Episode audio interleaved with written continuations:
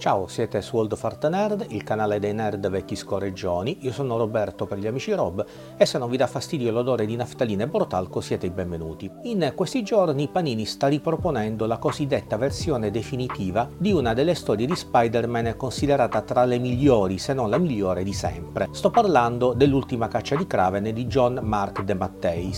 Si tratta di un'edizione extra lusso con copertina in similpelle, sicuramente pregiata ma forse un tantinello esagerata. Ho già avuto modo di dire che non sono un grande fan di queste edizioni, bellissime per carità, ma troppo pretenziose e care. Ma non è di questo che voglio parlare. La riproposta di Panini mi ha infatti fatto riflettere su quello che Spider-Man è stato ai tempi di De Matteis e su ciò che è diventato oggi in mano a Zeb Wells e mi ha fatto pensare a tutto quello che il povero Peter Parker ha dovuto subire negli ultimi più o meno 35 anni, roba da far venire l'ulcera anche a Ben Grimm. Ma parliamone subito dopo la sigla.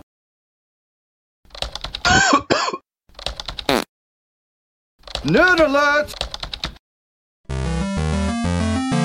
L'ultima caccia di Kraven è un breve arco narrativo di Spider-Man scritto da J.M. De Matteis con i disegni di Mike Zeck. Negli Stati Uniti è stato pubblicato nel 1987 coinvolgendo tutte le testate regolari di allora dell'arrampicamuri, quindi Web of Spider-Man, Amazing Spider-Man e Spectacular Spider-Man. È una storia suddivisa in sei capitoli, a cui si aggiunse alcuni anni dopo un epilogo intitolato L'anima del cacciatore, è pubblicato nel 1992 su Amazing Spider-Man. Tutta la saga è stata raccolta in volume e pubblicata più e più volte e anche in versioni decisamente più accessibili di quelle di cui vi ho parlato nell'intro. Come dicevo, l'ultima caccia è una delle storie di Spider-Man più apprezzata di sempre. Racconta di un epico scontro con appunto Kraven il cacciatore. Ma non è una storia cacciarona con botte da orbi come ci si potrebbe aspettare visto il periodo in cui è stata concepita. Siamo a fine anni 80 Anzi, tutto il contrario,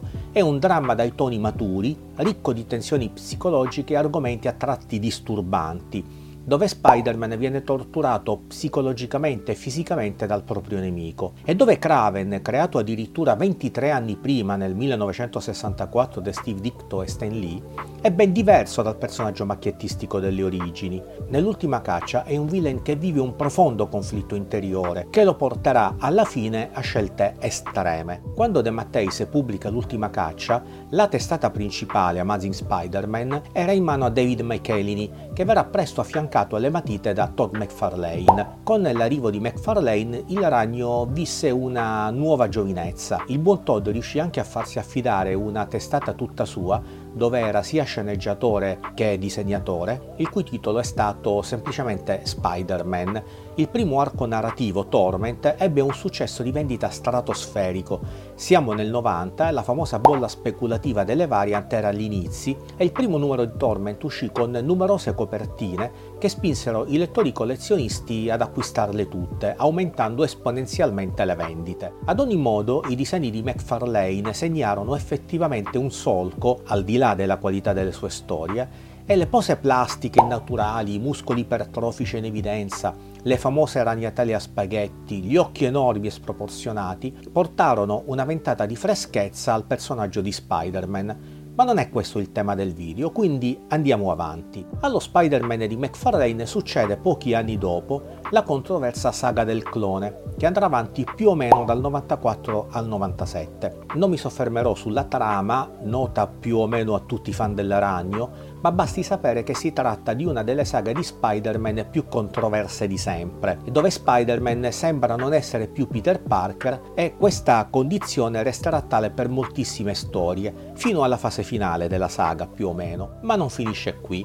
Nel 2004 Spider-Man prende un'altra botta dura da digerire. L'anno prima infatti la testata principale di Spider-Man era stata affidata allo sceneggiatore J. Michael Straczynski, che pensò di andare a disturbare la povera Gwen Stacy che riposava in pace da vent'anni, inventandosi una relazione segreta tra lei e pensate che schifo, Norman Osborn, una tedesca che aveva portato alla nascita in gran segreto di due gemelli e di cui tra l'altro Mary Jane, allora moglie di Peter, sapeva ma che non aveva mai confidato a Peter. Peccati dal passato, questo è il nome della saga, fece sobbalzare dalla sedia i lettori di Spider-Man. Marvel fu travolta dalle proteste dei fan che non si spiegavano come gli editor avessero permesso uno scempio simile. Marvel si rese effettivamente conto della cazzata immane e da allora di questa brutta storia di fatto non se ne parlò più, sebbene restasse comunque canonica nell'universo Marvel. Abbiamo dovuto aspettare quasi vent'anni perché Marvel Comics decidesse con un escamotage narrativo affidato a Nick Spencer di rendere tutta la vicenda fuori canone. Ma questa è un'altra storia e comunque sulla run di Spencer ci torneremo più avanti. Ma chi di voi sta pensando che con Peccati dal passato si sia toccato il culmine delle nefandezze si sbaglia. Dopo questa storia, nell'universo Marvel esplode la Civil War. Durante la guerra civile dei supereroi, quello stronzone di Tony Stark, che in quel periodo era diventato una sorta di mentore di Peter e anche un punto di riferimento per i Parker, convince Spider-Man a rivelare al mondo la la sua identità. Senza andare troppo nei particolari, alla fine della Civil War questo determinerà un tentato omicidio ai danni di Peter che coinvolgerà zia May e il povero Peter sarà costretto a scendere a patti addirittura con Mephisto per salvarla. Infatti Spider-Man sarà costretto a rinunciare al suo matrimonio con Mary Jane in cambio della vita di zia May. Mephisto andrà così a riscrivere il passato facendo in modo che il matrimonio non fosse mai accaduto. La miniserie di cui sto parlando e che farà tornare scapolo Peter Peter Parker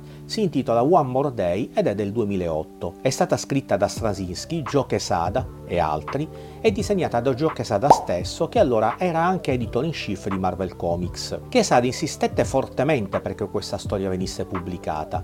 Voleva in questo modo rinnovare il personaggio di Spider-Man e lo fece con un'operazione di retcon a mio parere alquanto discutibile riscrivendo diversi elementi della continuity dell'arrampicamuri, a partire dalle storie narrate sin dal 1987, anno in cui fu pubblicato il matrimonio tra Peter e Mary Jane. Perché Sada e i piani alti di Marvel Comics era necessario un rilancio del personaggio che secondo loro aveva perso smalto. Adesso si voleva Peter libero da dinamiche coniugali che per Marvel lo limitavano e lo invecchiavano agli occhi dei lettori più giovani. Dopo questi capitomboli che portarono il personaggio di Spider-Man indietro di vent'anni, Amazing Spider-Man, che intanto era rimasta l'unica testata regolare dedicata all'arrampicamuri, viene affidata a Dan Slott. Slott inizia a scrivere Spider-Man dal numero 546 del 2000 2008 e porterà avanti il personaggio per molti anni. Slot sarà l'autore di un altro punto di svolta importante nel recente passato di Peter Parker. Infatti, nel 2014, Amazing Spider-Man cessa le pubblicazioni con il numero 700. Perché? Perché Peter Parker muore, o meglio,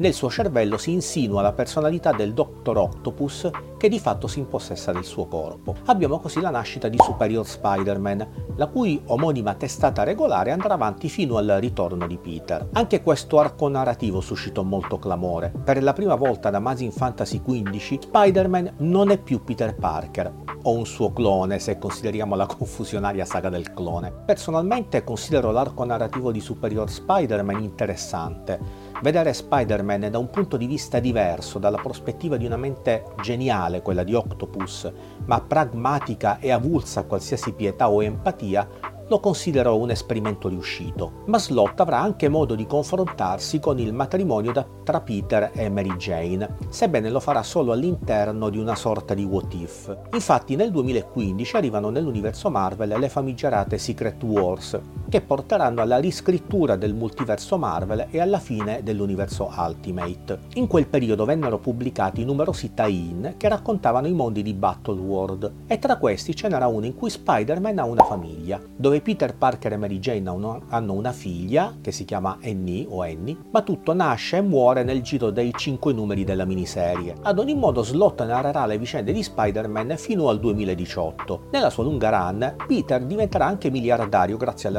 azioni di Doc Ock quando ne possedeva il corpo, forse snaturando un po' troppo il personaggio di Peter Parker e facendone una specie di Tony Stark. E infatti manco a dirlo, anche questo nuovo Peter suscitò parecchie critiche. A conti fatti, per quel che mi riguarda, la run del vituperatissimo The Slot almeno un merito ce l'ha, ed è quella di aver tentato in qualche modo di dare al lettore uno Spider-Man che non è il solito Spider-Man e ci prova prima con Superior eh, e poi con il ciclo narrativo che apre l'era Marvel Now, che inizia appunto con l'arco narrativo eh, detto La fortuna dei Parker. In questo modo Slot cerca di portare Peter al di fuori dello schema stereotipato del giovane problematico e perennemente squattrinato. Andiamo avanti, arriviamo così al 2018, quando Peter perderà tutto durante l'evento Secret Empire e tornerà ancora una volta alle solite origini di squattrinato. Questo è lo Spider-Man che il nuovo autore Nick Spencer ci racconterà nella cosiddetta era del Fresh Start Marvel. Nel 2018 infatti quasi tutte le testate regolari Marvel Comics ripartirono dal numero 1 cambiando team creativo. A Spider-Man tocca appunto Spencer e Ryan Otley come disegnatore di riferimento che sarà comunque affiancato da molti altri colleghi come Mark Bagley, Ivan Coelho e altri. Una run che definirei senza infamia e senza lode, con alti e bassi, durante cui Spencer tenta di mettere delle pezze eh, su alcune storyline come l'ha già vista Peccati dal passato e dove assistiamo ad un riavvicinamento tra Peter ed MJ. Ma neanche il tempo di gongolare un po' che Marvel ci cambia di nuovo le carte in tavola. Nel 2022 affida la nuova run a Zeb Wells che aveva già lavorato su Spider-Man durante la run di Slot, e a Joromita Jr. al comparto matite. Wells apre il suo primo arco narrativo con Spider-Man che, non si sa perché, ha combinato un gran casino che lo ha inimicato con tutti, compresa zia May, e Mary Jane la ritroviamo sposata, ovviamente non con Peter, e con Prole. Ora, non è mia intenzione in questo video analizzare la run di Zeb Wells, posso solo dirvi che le sue trovate non mi piacciono e considero forzata e gratuita tutta la parte con Kamala Khan, ma non aggiungo altro perché non voglio spoilerare nulla. Ok, vi ho raccontato tutte le vicissitudini di Spider-Man degli ultimi 35 anni, ma che pro? E ve lo dico subito. Come abbiamo potuto vedere, in tutti questi anni abbiamo assistito ad una infinita serie di storie, alcune dal dubbio gusto, tutte mirate a cosa? Beh, mirate a rinfrescare un personaggio che nasce adolescente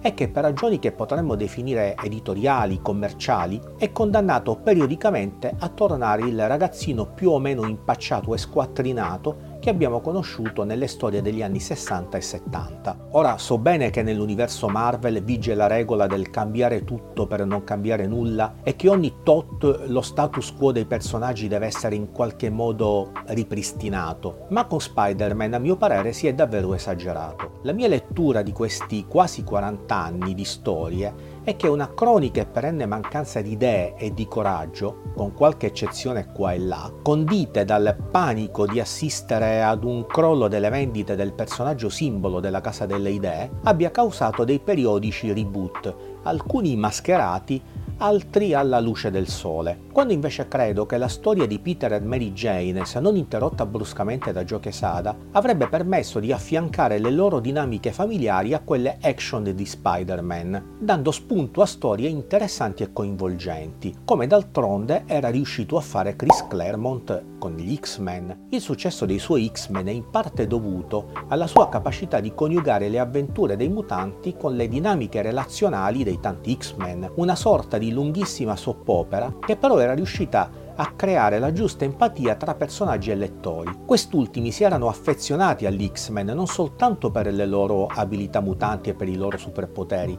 ma anche per il carattere che Claremont era tanto bravo a dipingere su ognuno di essi, rendendo ogni X-Men una persona tridimensionale, con le proprie emozioni, i propri sentimenti, eccetera. Ma tutto questo con Spider-Man nessuno è stato in grado di farlo. Si è sempre preferita la strada più breve e più semplice, la meno rischiosa. Adesso, paradossalmente, sembra che nel nuovo universo Ultimate che stiamo conoscendo in questi giorni con la miniserie Ultimate Invasion, ci sia uno Spider-Man che somiglia a quello che tanti affezionati lettori di Peter e Mary Jane avrebbero voluto vedere nell'universo principale Marvel. Un Peter padre di famiglia ben diverso dal povero Peter di Terra 616. Forse il nuovo Ultimate Spider-Man è un esperimento per vedere come reagirà il pubblico per poi magari un domani usarlo come modello per il Peter Parker principale? Voglio dire, quanto sarebbe interessante rivedere la coppia di un tempo, ma inserita in un contesto moderno dove le relazioni uomo-donna non sono più quelle degli anni Ottanta. Credo che sarebbe una bella sfida da raccogliere per qualsiasi autore, quella di trattare eh, dinamiche relazionali con una sensibilità sociale che è parecchio cambiata negli ultimi anni, con una Mary Jane vera protagonista al pari di Spider-Man e non semplicemente relegata al ruolo di moglie o compagna in perenne attesa del ritorno del suo uomo. In estrema sintesi, non un banale ritorno alle origini pre-One More Day. Non è questo che sto chiedendo. Non sono, o almeno non credo di essere, uno di quei lettori attempati secondo cui prima era sempre tutto meglio. Quello che mi auguro, che spero e penso si augurano tanti lettori, non soltanto vecchi scorreggioni come me, è vedere un Peter un po' meno abbandonato a se stesso, con finalmente quella maturità emotiva che si merita, che si stramerita. Non vi stuzzicherebbe uno Spider-Man così? E anche per oggi è tutto. Fatemi sapere cosa voi pensate di quanto ho detto in questo video. Intanto vi invito a lasciare un like se vi è piaciuto, ad iscrivervi al canale se ancora non lo avete fatto. È facile, basta cliccare su iscriviti qua sotto e ad accedere alla campanella così da essere sempre informati quando pubblico nuovi video.